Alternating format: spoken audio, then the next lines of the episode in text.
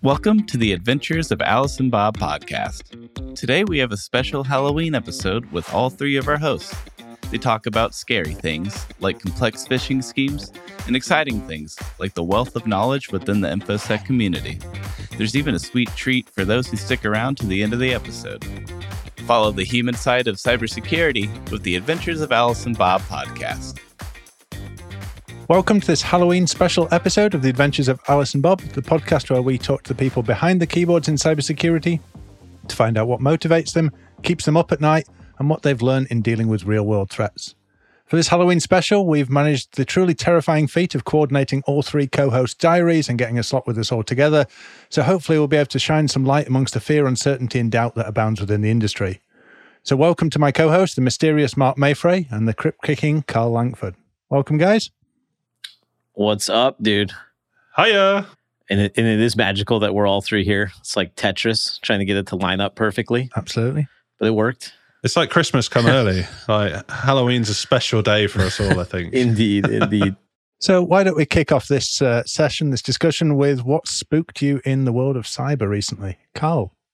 Oh, so phishing recently. Like I, I always pride myself on like I could probably spot a phishing attempt quite well, and I've seen some really complex, sophisticated phishing emails coming through, and I had like a little chat about this and was thinking, like, is it is it still a realistic expectation to train all of your staff to be experts in counter deception and to spot a phishing email, or or should we just try and prevent the noise? Right, that I was kind of thinking about that at length, and it's like people people are always going to be quite vulnerable to that attack. Like, and I think trying to expect them to be perfect every time it's spotting it is a really unrealistic goalpost.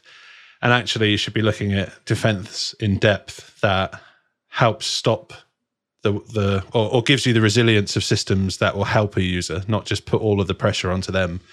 So yeah, it's been quite I don't know, quite scary. I haven't seen a decent phishing email in ages. They're normally like when they come through to me, they're like, "Oh, hi, click here. This is Dropbox, whatever." But no, this was actually targeted really quite good. Um, pretty exciting stuff and, and scary, and, of and course. If, and if phishing's the uh, the the scary thing for Halloween, then uh, the, the the gift of Christmas or whatever holiday gift that you might be into should be uh, FIDO2 uh, for organizations. So so you can get beyond the uh, worrying about hoping that people are going to know what links to click on. I always find that like a it's a, it's a funny proposition that like you know most of us that like do security for a living like anybody that thinks you're not accidentally going to click on a link or get it wrong once or so on and so forth, right? Like it's going to happen, and so it's uh, uh, how do you adopt technologies like FIDO2 and other things that are just much more uh, resistant, if you will, than uh, you know even your uh, push 2FA and and things of that nature. So Yeah, absolutely. but uh, yeah, it's it's crazy. That's a, that's one that's been uh, been something for a very long time, um, long time coming, and there's still uh, you know it's easy um, to say like go do FIDO two, but it, it's still very hard in practice. There's so many apps and things that don't work right. I won't name any you know specific vendors that are embedding like ancient. Uh, uh, ancient versions of uh, Chrome and things that don't support it, but in, anyways, um, what would be my scary thing? Yeah, what's your scary thing, Mark? Is it is it ancient embedded Chrome versions in applications, or might is it be that. Might be that. Chrome, Chrome as universal desktop app. that might be the uh, that might be one of the many scary things out there. Now, I think it's always interesting when I when I when I think of uh, there was just some new vulns I was looking at yesterday, and um, there's always like the the uh, push to make like software better, more secure, and so on. But there's also this like humbling realization that like you only need so many critical vulns to come out of the year that are enough to impact most companies, right? Like a lot of times you see all these like rankings, you know, especially towards the end of the year, they'll be like, you know, have vulnerabilities become more or less and so on. But, you know, I've, I've often thought it's like, you know, what, what do you really need? You know, like one or two good vulns a month uh, as kind of the, uh, the, the beachhead of sorts of, of kind of getting into places if your phishing's not working for you. Um, and so that, that's always one of those, uh, those scary things of like there's always going to be this kind of constant trickle like no matter how how well uh, uh, we do at things no matter how much we improve kind of software security. And that's not not the reason you shouldn't right? You should always make things like as hard a target as you can. Um, but it is just that continued like realization and acceptance that like there's always going to be a vuln, there's always going to be a way, there's always going to be that misclick, and so you know everything comes back to again just assuming breach and or how do you make sure to have things that are uh, that much more resilient? You know when you when you think in terms of auth and stuff like that. So I don't know if that's like like a a, a scary thing. Maybe that's like a an old guy in security too long scary scary thing. You know. than the than the right now immediate. What about for you, James? Well, maybe the scary thing is how long you've been having to say the same thing, and that, that's still an issue, isn't it? You know, I, I was talking at a, a, well, a conference last week, and one of the things we are talking with the audience about was we're talking about all these issues around, you know, this has default credentials, or this, you know, is an easily guessed password, and then you can get in and you have overprivileged access. And then we look back to like the Morris worm of 1988, and we go, yeah, that's exactly the same thing. You know, with, with these these core concepts in security, these sort of timeless concepts that you talk about, Mark, that are often yeah. it feels like we're not learning the lesson. We're just calling it IoT devices now and complaining that they're unpatched and exposed and have default credentials rather than you know your your web server in the 1980s that you're trying to get going and all that kind of thing. Yeah, no, it's totally true, man. It's it's I, we, we still have so much so much of a focus on um, uh, teaching, you know, tools, and I, I think even to a to a to a to a, maybe some wor- worse extent, right? Where where so many folks they're you know they know the different products that they know as like you know they're kind of security defenses, but getting into the kind of like the physics, you know, being able to think deep in term of in terms of like attack surface and like just to your point, like those kind of timeless things. I mean, it always feels like a, a quest to try to educate more on that. I, I always often joke, uh, you know, my my wife now of, of many many years, who will happily explain the attack surface to to anybody, and um, you know it's because she's heard me uh, talk about it so much. But it feels like you you can't kind of explain that enough, and and I think more importantly, there's always like that new, you know, new um, crop of uh, people kind of coming in the infosec, right? And it's like, are are they getting those? Uh, uh, concepts as, as a thing that they're first learning, or is it just more like you know, here's the tools, you know, here's how to navigate them, uh, kind of missing those uh, those physics lessons. So yeah. I think uh, until we get better at that kind of the, those fundamentals and teaching the fundamentals in a more consistent way out there, then we, we shall be doing many more. Name your your latest scary thing. That's actually my scary thing. I think at the moment. Uh, to actually answer the question you asked me a few minutes ago, was uh, is actually the like the next generation and the learning. So I'm I'm quite into like playing around with electronics and home automation and hardware hacking things. And the more and more I look online and you find like the Instructables tutorials to how to set your Raspberry Pi up as like a mm-hmm. home server and all this kind of thing. And then you see people go, oh, and you just do this. And there's no mention of like patching, updating, securing. And then you open these ports up and then you can connect to it anywhere in the world. And there's there's so many of these tutorials and advice that people just like follow through the scripts, not understanding the consequences of what they're doing and, uh, and opening up access and setting up something that might just sit in a, a cupboard for you know five ten years to come doing some turning your light on and off remotely that introduces you know is that where you put yours? level. in the cupboard? Exactly yeah in the cupboard yeah. Airing cupboard. Uh, but no, this is this is the problem right? You know there's a lot of these tutorials and people are getting upskilled on you know how to write you know python script and do these things and connect things up and and stick all the lego together. But there's no actual kind of underlying security. There's no one looking at that saying, flagging, this is a high risk tutorial because it's going to tell you to do something stupid or put credentials in a script on the internet that anyone can access. So I think that's kind of the thing that's scaring me. Yeah, for sure, man. And it's, it's interesting because, um, you know, kind of to your point, I actually saw, and I wish I could remember who it was to to give him a shout out, but I saw an interesting thread on uh, Twitter the other day, and it was kind of making the joke of, um, you know, for for some high level web development, you know, uh, they were they were being sarcastic of like you know shame on on on those folks that they you know don't know everything all the way down to the TCP/IP stack and so forth or whatever. And um, they were making the argument that like you know like I think in most cases right where it's like uh, the level of abstraction is also like extremely helpful for like progress and building and going. Mm. And so you can't expect everybody to to know kind of like the full stack of things and I don't know who honestly does know the full stack of anything at, at this point and there's that kind of interesting uh, trajectory of security, right? Where it's like when when things started out, you could kind of you could kind of be a master of a lot of different domain areas, and I think in a way like um, like uh, most sciences, right, where it's like everything's gotten like very like specialized, and uh, so you have to kind of pick mm. your specialty. But it seems like if we were to kind of overlay it, um, there's a uh, and who knows, maybe this tracks with with science in general. But now, I'm, now I'm getting way outside my depth. But uh, it seems seems like there's a lot less people kind of focused on that like phys- physics layer, if you will, right? Um, and uh, and again, that's maybe that tracks uh, with with other fields, right? But uh, feels like we need more of that um, to to be able to make more of the uh, the fundamental changes and, and fundamental kind of understanding out there. But but yeah, I, I see and feel that, and I'm like, what what scares me is that when people do have that physics knowledge, as you will, like those kind of foundation principles of security, that they kind of put themselves on a pedestal and bring in that like toxicity of like, I can't mm. believe you didn't know this. It's like, whoa, no, hold on, like you know, I've not had to know that to this point. Just help me.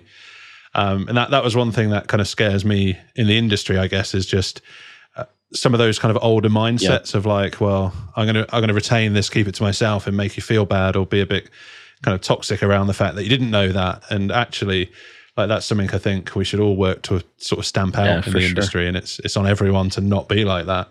Um, but yeah, no, I t- totally hear what you're saying. Like those principles are often missed or not explained because we're teaching into such a specialist technology area of well, this is how you achieve your outcome. Like let's talk about that and we kind of forget about the rest, James. Like the, the IoT principle of well, it's been built and it works, so let's tick the box and move forward.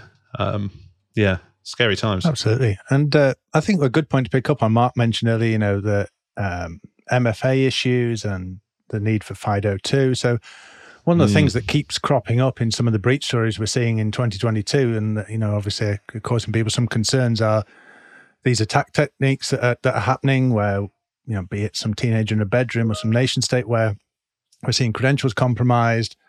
We're then seeing some form of MFA fatigue, whether it's just dumb, just annoy the user until they press something, or combined with a level of social engineering, pretending to be the help desk, you know, WhatsApp messages, all this kind of thing.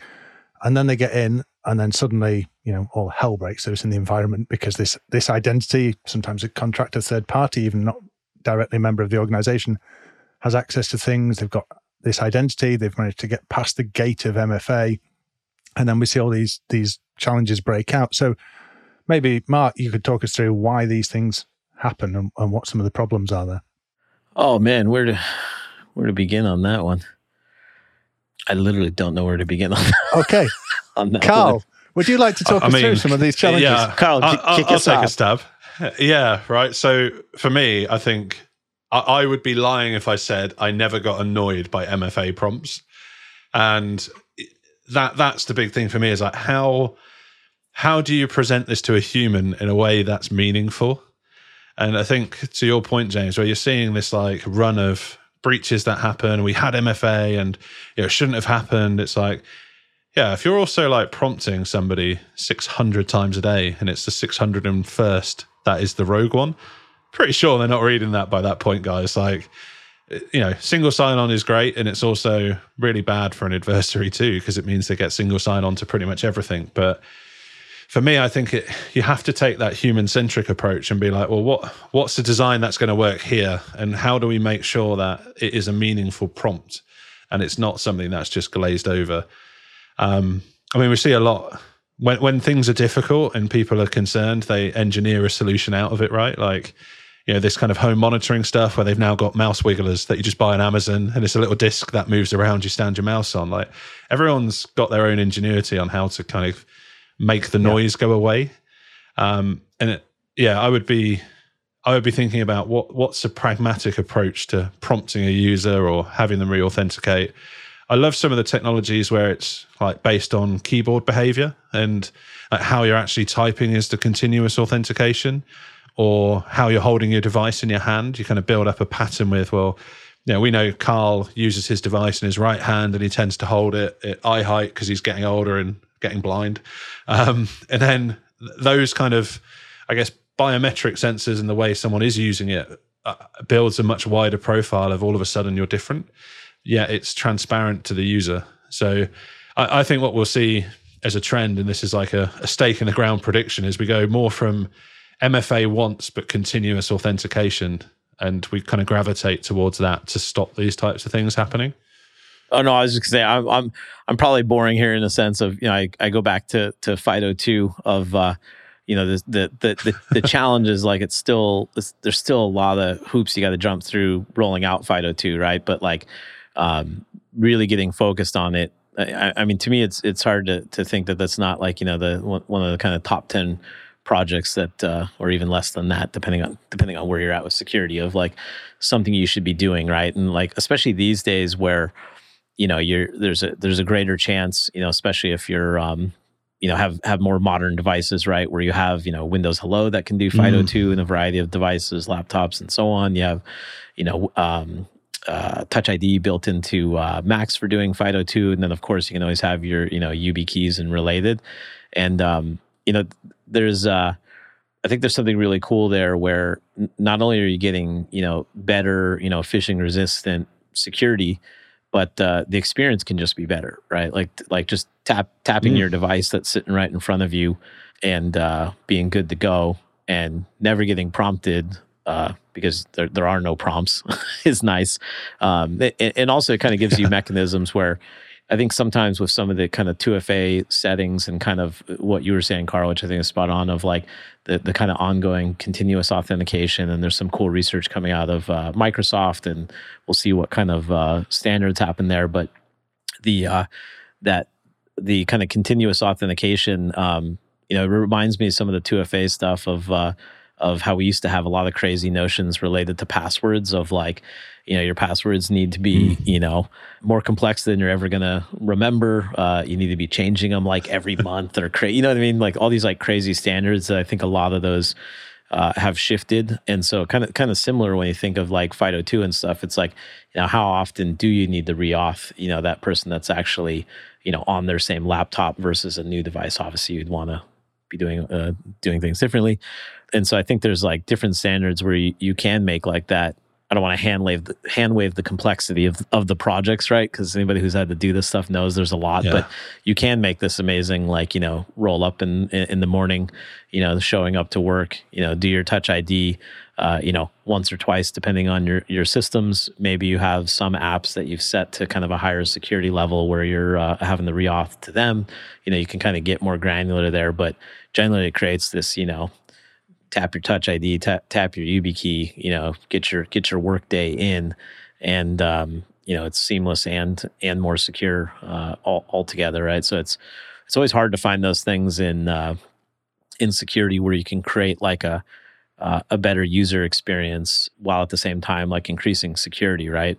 And um, uh, it reminds me of my uh, my time at a, a company I won't name, but you can maybe guess. But there was uh, um, there was an interesting uh, thing I had learned of uh, when a company like uh, well, actually wearing the hat today with a company like Tesla, right, where it's not just about like making an electric car, but how do you just make a better car, right? And like the uh, mm. the ability is there based on just the differences of like the simplicity, if you will, um, of an electric car and the maintenance and, and so on and so forth, right? And so FIDO2 reminds me of one of those things where there's still all sorts of problems with it. Again, so I don't get flamed online but the potential is there, right? If the, if the maturity in the industry, and so you know, we even look for our own company, right? Of you know, it's something as CTO where I'm making sure like, what are all the interactions that our own products have with Auth? Are we making it as seamless and easy to use FIDO2 and other standards as possible? Um, and uh, those are really important things because not only just you know customer adoption, but we like we want more people to do these things, right? So we need to do our part mm-hmm. as as other companies in technology space need to do, right? To to make those technologies work and be easier to use. So, and for the benefit of the audience, if they're not familiar with FIDO2 and these more sort of unphishable MFA mechanisms, do you want to just briefly describe why it's different from these push notifications that people are seeing and, and having challenges with? Yeah, I mean, Carl was mentioning of like, you know, there's a few things when, when you think of push. I mean, obviously, people have a lot of different de- debates on MFA in general, um, but uh, I think uh, some MFA is is better than none. Some people argue otherwise, because uh, because technically, when you think from a, a phishing perspective, right, um, you you very much can uh, trick somebody into uh, authing, you know, tapping their phone, and uh, they're they're none the wiser, if you will. happens more frequently. It's always been like a, a potential, but it's definitely happening a lot more frequently these days. Um, and what's cool with uh, with FIDO2 is there's essentially think of it as as linkage of like you're never going to submit uh, your credential, if you will, to a website that is not the actual legitimate one that is expected, right? So you're never going to send it to, um, um, you know, Microsoft with an extra I in the domain name or, or whatever it might be, right? Mm. And so it's, uh, I'd say, much more uh, tightly coupled, if you will, uh, with the the actual authentication and what you're actually uh, logging into. And so the thing that um, the thing that kind of remains a challenge, though, is that there's uh, uh, certain applications, right, where they're they're embedding and displaying like the SSO prompt. Take something like uh, uh, I think even most recent versions of Microsoft Teams, but maybe they've fixed it. Uh, but they were using kind of a, an older embedded browser, wasn't working right. So you're like you're essentially not able to do the FIDO2 device uh, authentication, and you're having to make like an exception uh, uh, for that. Uh, I think something got fixed there. So I, again, I, c- I could be wrong, but there's different examples like that, you know, or it could be some uh, thick client, you know, desktop application that also is uh, doing wonky things with how it's doing, like you know that that SSO uh, type of prompt, uh, which is commonly what you're going to have, you know, your FIDO2 set up with like a an Okta, Microsoft, you know, ping, so forth. As I say, I, I always think of like Fido versus pushes. Well, Fido 2, I'm on the actual device I'm using. Yeah. Push, it's the second device. And that, that like, for me, if if I was a like a non-geek almost, it's like that I find that the easiest way to explain it is you're having to use another device out of band to authenticate, not the actual device you're working from with your your key in or you say Touch ID, Windows Hello. So you kind of there's an expectation on the user to have something in their hand and that is authenticating you to something completely in a separate location. And, and when you think of it like that, that's my like, is that the right thing to do? Like, hey, you could be a million miles away from each other and you're still pressing the yes button. I think that's where it kind of you get into these phishing kits that really start to trick people with that, right? Um, Yeah. yeah, that's kind of my view on it too. It's like I, I like Fido too. Yeah. There's MFA Yeah, you know, sure. phishing kits that we've seen the rising prevalence of, like Evil Proxy, Evilginx2, where they're geared up and, you know, for a couple of well, 400 ish dollars a month, you know, you can spin up infrastructure that mimics the login page of a lot of common services that might use MFA and proxy that through. So then the attacker is benefiting and logging those systems and you're just being redirected off while they sifting out information and, and grabbing things out of those accounts. So this is no longer the kind of sophisticated Mm. attacks. This is off the shelf software that you're able to do and start to send out. And then those phishing emails, like you were talking about, Carl, where you end up on a very realistic looking landing page. You're seeing the MFA challenges, you're doing all these things, but then it's just being siphoned off. So, so that's really important to be aware of, uh, I think, in this landscape. I, I was just going to add, like, w- w- one of the things I've seen that's pretty interesting with some of the like very large enterprise companies, where there's a lot of in-house applications, and so it's it's one of the constant challenges for like infosec teams where they're trying to make sure that all the internal applications that are getting developed are you know properly using the company SSO, so on and so forth, because it tends to be you know internal app, some department off somewhere. Mm. they're building you know something custom and just to get things done uh, they end up using uh, local accounts. And so now it's these other accounts to this potentially critical system that you you know both don't know about as an infosec team uh, but you also um, um, you know aren't properly having things like sso so if you know an employee lets go uh, gets let go uh, or leaves uh, that you're properly disabling you know their account kind of across the board. And so it's always one of those kind of um, you know visibility gaps that like ends up happening right? Of like where do i have those apps that are not kind of properly using our standards? And one of the things i've seen with um, some of the enterprises that i think tend to do it a little bit better is you know you always have to think about like security engineering right? Like in the same way that we think about Mm. um, you know, the, I, I'd say like an old school way of thinking of like, well, I'm just going to make sure my my my uh, employees never click on a bad phishing link, and it's like that's like a, a an extremely hard task, and it's a burden that like frankly you don't need to put on your users. It just there's technical solutions for it, and same thing when we think of like internal uh, apps and like properly using SSO. One of the things I always like to ask security teams that are kind of running around doing this whack-a-mole of yelling at folks, why aren't you using it? It's like, well, what's like the SDK that you've like given them? What's like the base templates, right? What's that security engineering where you're like, you know, here is our default, you know, .NET Core or Python uh, template to actually go set up, you know, your new app. And um, again, stuff that's easier said than done, depending on resources and everything else. But it, it, it's uh, kind of a, a, different, maybe more in the weeds at some level uh, example of like, are you doing the sort of security engineering that is like making you more resilient versus, you know, just kind of hoping and, and playing whack a mole as you find things. So. Yeah. And on that kind of security engineering and architecture piece, one of the things that we've seen consistently in these big breach stories is, you know, we've started off with an identity, we've managed to get past the MFA challenge, and then it's usually it's into a VPN and then very bad things happen quickly. We're seeing rapid escalation of privileges, touching lots of systems. And sometimes these are, you know, contractors or third parties. And in one case, we saw, you know, a prominent vendor who was popped because uh, a, someone had their credentials stored within their personal Google account, you know, the Chrome password store for logging into web interfaces. So the attacker compromised a personal G- Gmail account, got some credentials, tricked the user into doing the MFA push notification thing, and then we see a rapid escalation. And to me, that's kind of there's there's a flaw there in the architecture of how has this person got such permissive access and so many permissions that they could start and you know jump off and cause all that damage. So I don't know, Carl, have you got any thoughts around you know mm. the, the way people architect their environments there? Corporate buzzword at the moment, zero trust, right? Like I, I genuinely believe you have to have that frame of mind that at some point somebody using this application or service is going to be breached and then kind of work back from there. And it's like, right, so what do we need to do? Well, we need to make sure, first of all, we strongly authenticate them. We need to then think about actually, how are we going to limit that traffic to just be to that application or service for that time period? How are we going to understand if that looks bad and kind of build in that resilience from the start? Because a lot of people are like, how do we get this working? And it's like, working's great. How are you going to tell somebody that it's being used maliciously or for a purpose that it's not being built, uh, been built to serve, right? And I, I think that's important to think about from the ground up because there's one thing we all know: every security kind of blue team are quite overwhelmed with information coming at them. So build something meaningful that's going to say, "We're having a problem right now. Please come and take a look." Um, I, I think that that would be where I would start. As like those kind of three principles. Like, you know, as an attacker, if I have access and I have creds, then well, uh, an identity, I'm I'm pretty much most of the way there. And as a defender, if you can at least tell me something bad's happening, it gives me a fighting chance to stop it. Um, that, that would be where I'd go. Mark? Yeah, and I'd, I'd maybe add that um, the you know I've probably said this even on the podcast before. You know, nor- normally if I was uh, uh, recording at home, I have the old uh, DoD uh, rainbow books on my bookshelf, right?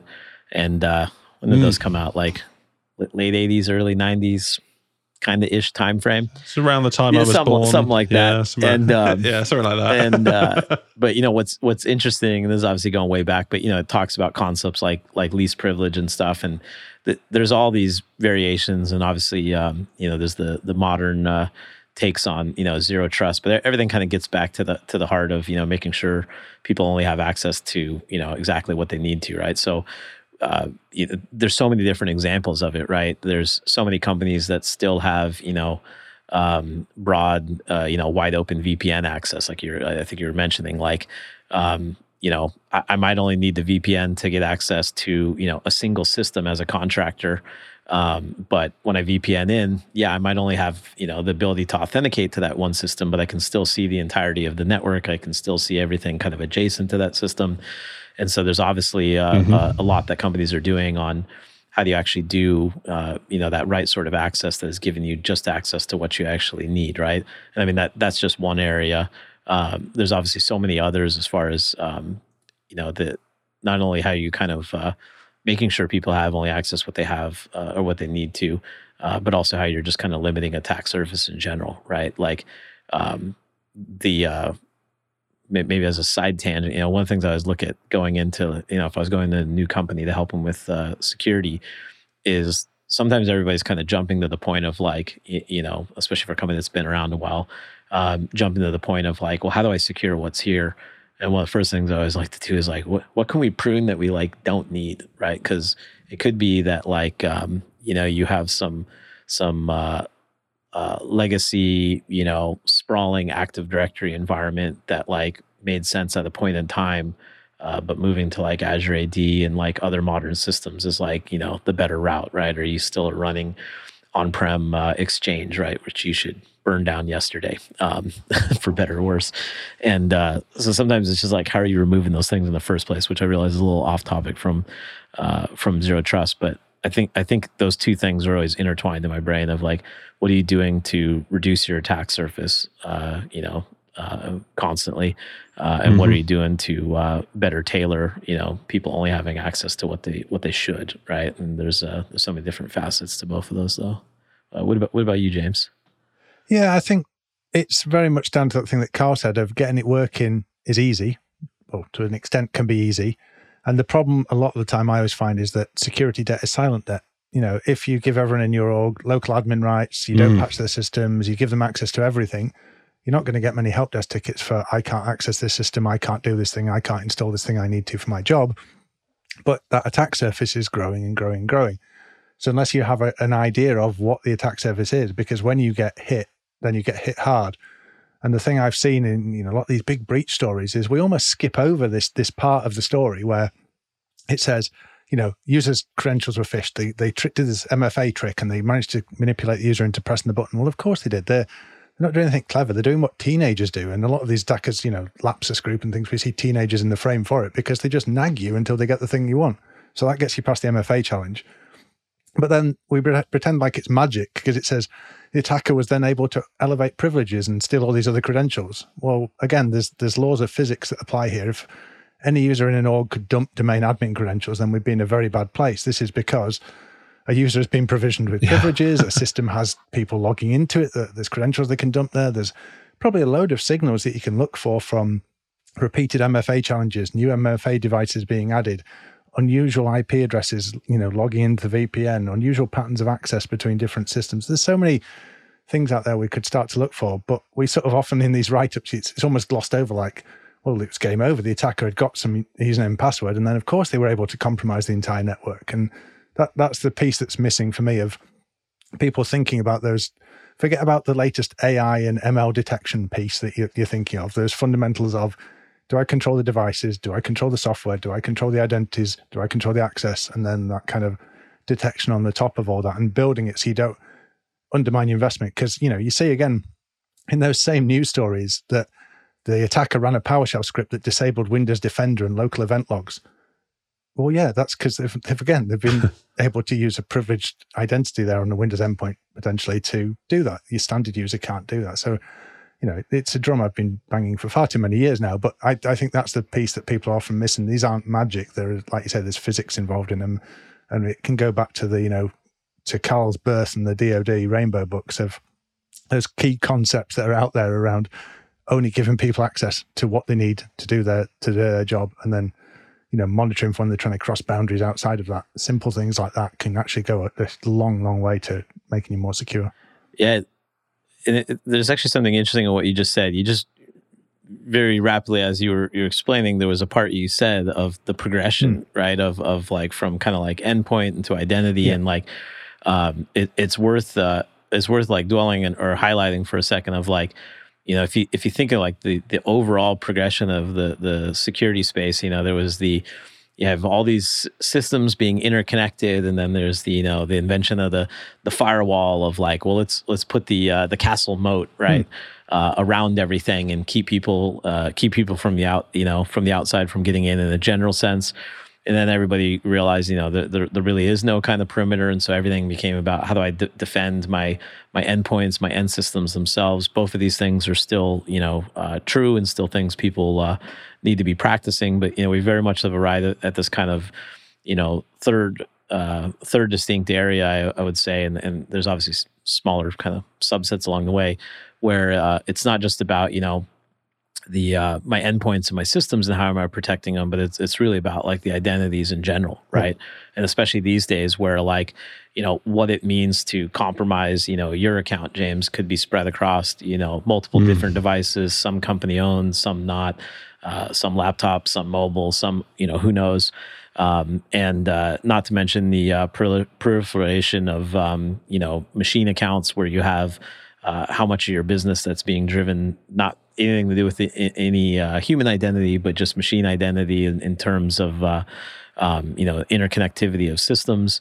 And so it's an interesting progression, and and um, you know, you you were kind of touching on it where you know one of the first things i think in any security domain that people look for is is visibility right like you're just trying to understand like mm. um, what is the visibility into the problem space and so when we think in terms of like identity and, and, and a lot of what we've been you know talking about right now um, visibility is that like first part where it's it's uh, in order to try to understand you know where should I be applying the principle of least privilege? Where should I be improving certain aspects of, of what I might do from a zero trust perspective? You have to have the kind of visibility and even understanding uh, and kind of knowing what you don't know about your environment. Um, and, and, obviously, that's a, an interesting proposition when you think of your environment in terms of um, uh, your environment's no longer just that you know perfect corporate network, right? It's uh, it's expansive. It's uh, remote workers, de- uh, devices, third parties, SaaS cloud, you know, it's sprawling, right? Uh, the the estate of what most companies are having to deal with these days, and so um, there's just something I I think you I think you mentioned uh, uh, the one to to hone in for folks because I think it's a, a, enormously important. It's a it's a different mindset of kind of how you think about securing your environment. So. That, that sprawl was something that I found quite interesting over the last few months. Is looking into things like subdomain takeovers, where you have like an organization, you know, they, they build something, it references like a, a URL, like something dot azure net whatever that might be. You run, it works, you tear it down, that domain still exists. And then it's where you get a malicious threat actor then taking over that subdomain.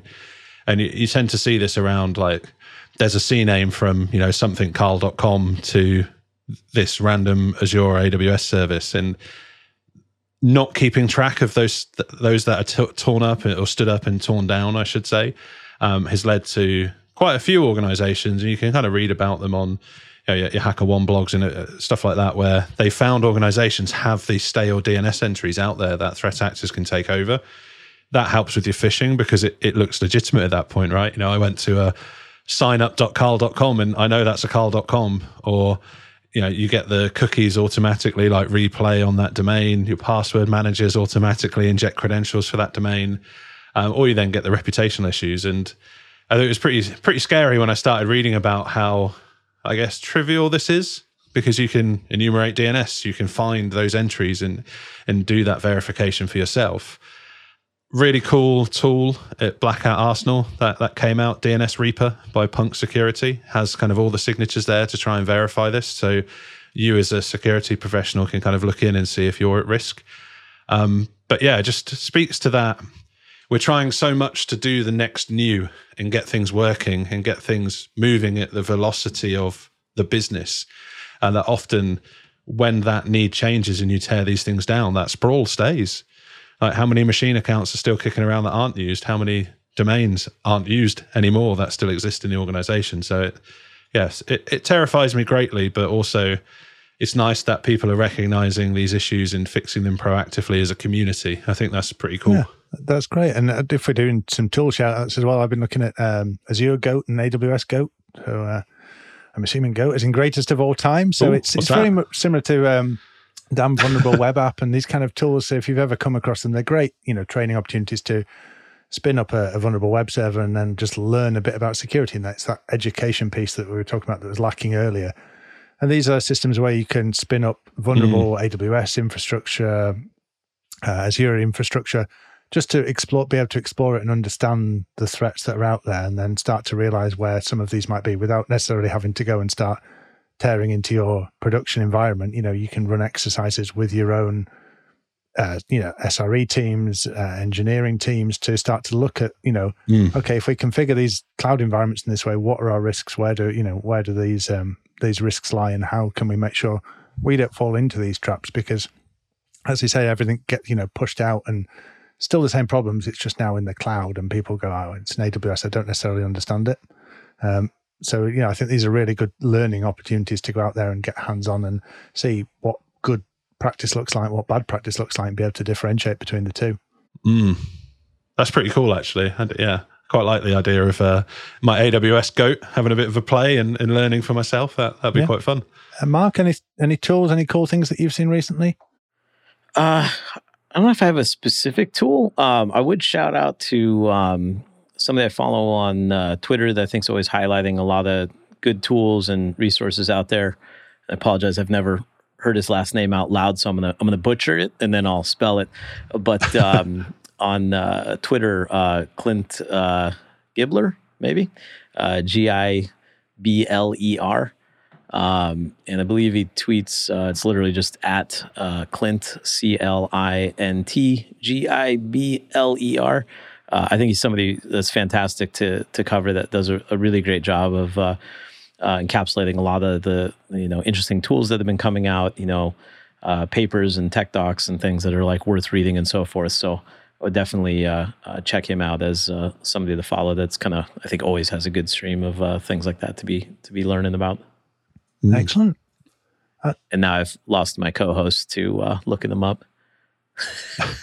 yeah, we're, we're, we're all googling now. Like, oh, this this Clint guy, yeah, sounds cool. Yeah, we'll spend an hour on that now. so as we sort of uh, start to wrap up the uh, Halloween special, shall we turn towards the light a bit and say what good things have you seen in security of late? What things have impressed you?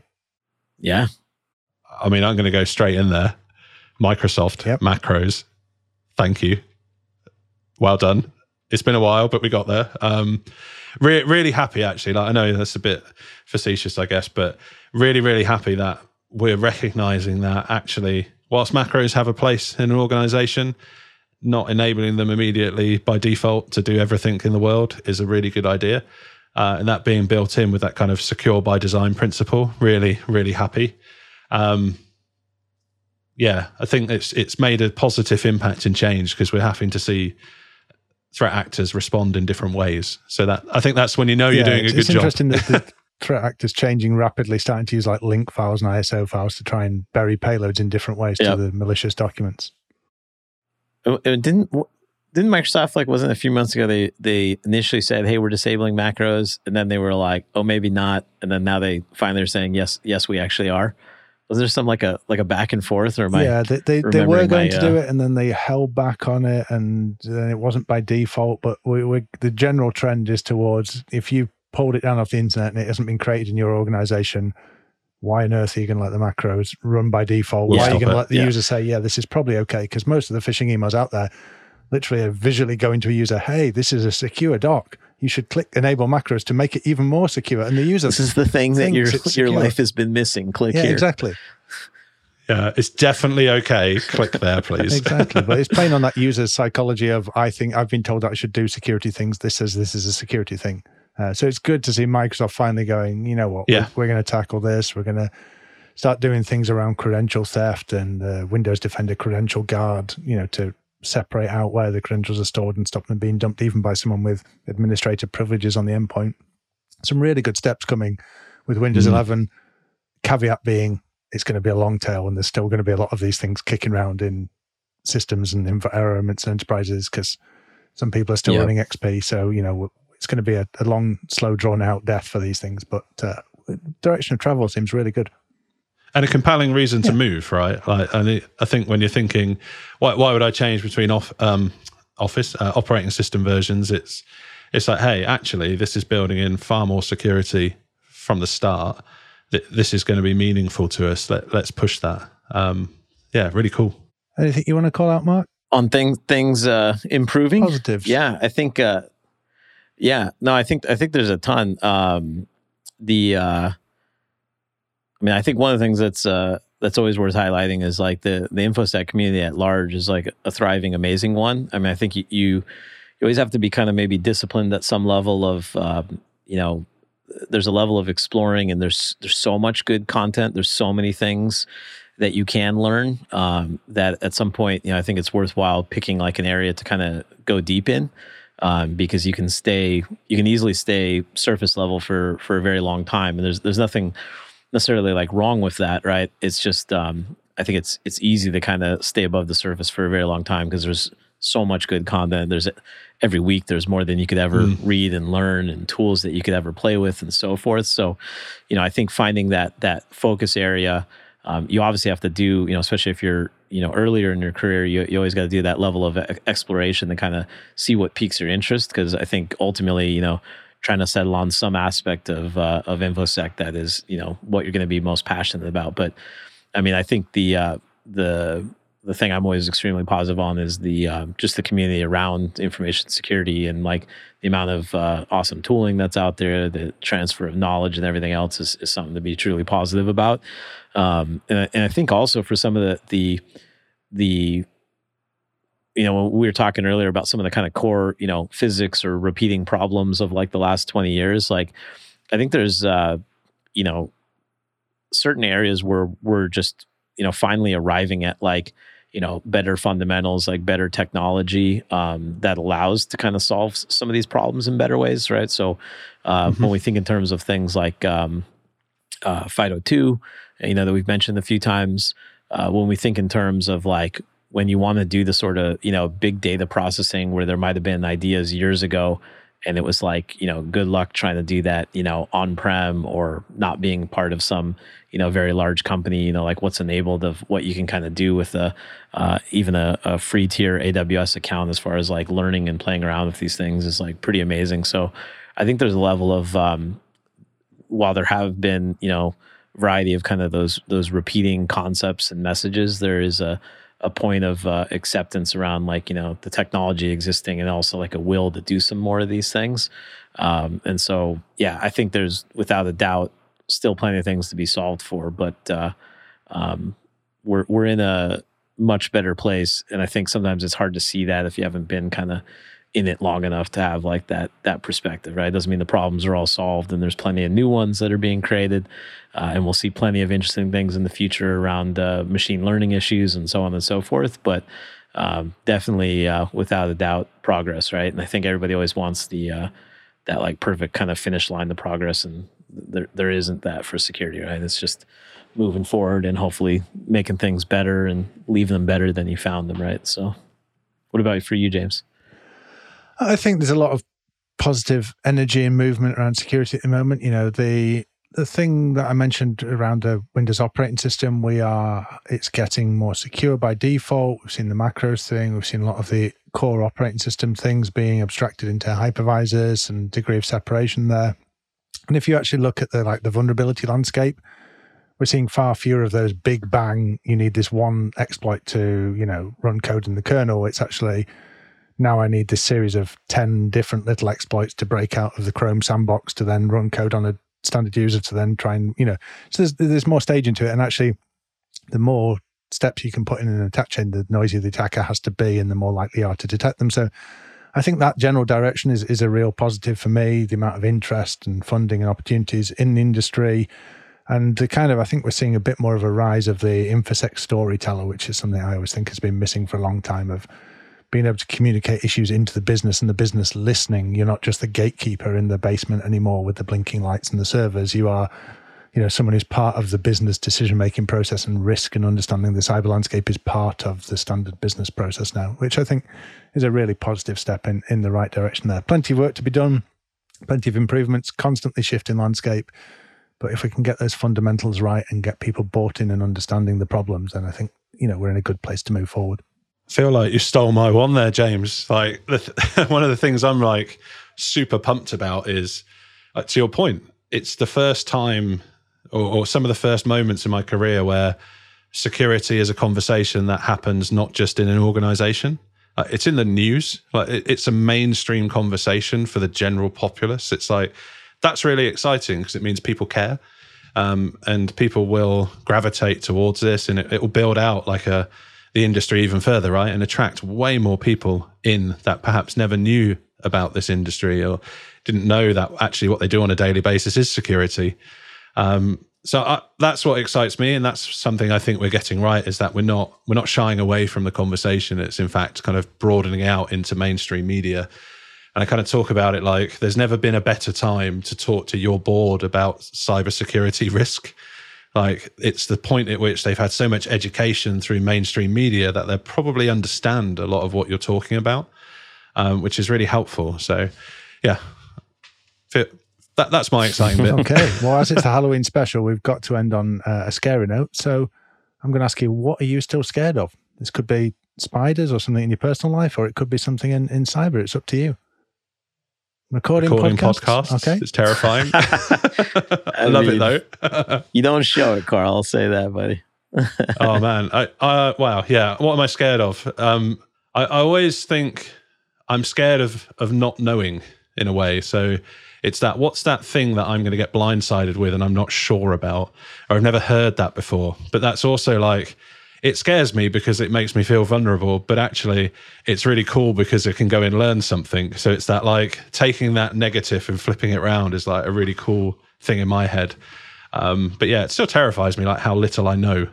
I think is probably the best way to to sum it okay, up. Okay, yeah, I do. I'd agree with that. Yeah. Actually, I think to Mark's point and your point earlier around like the amount of volume and you know go deep on certain areas because you could drown in infosec Twitter. You could combine that with imposter syndrome and Mm. all the things going on in the news. And you know, you, your full time job could just be looking at Twitter, right? You know, th- th- it's- sometimes you got to pick what you want to focus on and, and do things because it, it can just be overwhelming the amount of noise that's out there around these things. No, with, Yeah. without a doubt.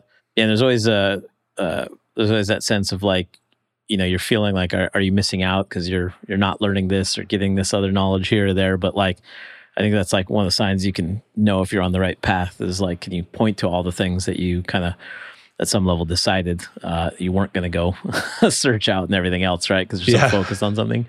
And I think that I think I'm always. Uh, I think earlier in my career was always like, what's the the technological thing? You know, that's always like the worry and stuff. I I, I think Mm. uh, you know these days the important part that I always try to think about, like personally and like professionally, is is like the I think where things really get off the rails. Um, and, and what always uh, worries me most is just if you have too much. Uh, uh, cynicism or, like complacency that like creeps in, right? And I think that's uh, uh, those are two of the bigger killers for uh, making any sort of progress, whether individually or as a, as a team, right? And it's I think in in in our industry and um, where you know it is this kind of race that doesn't have a finish line.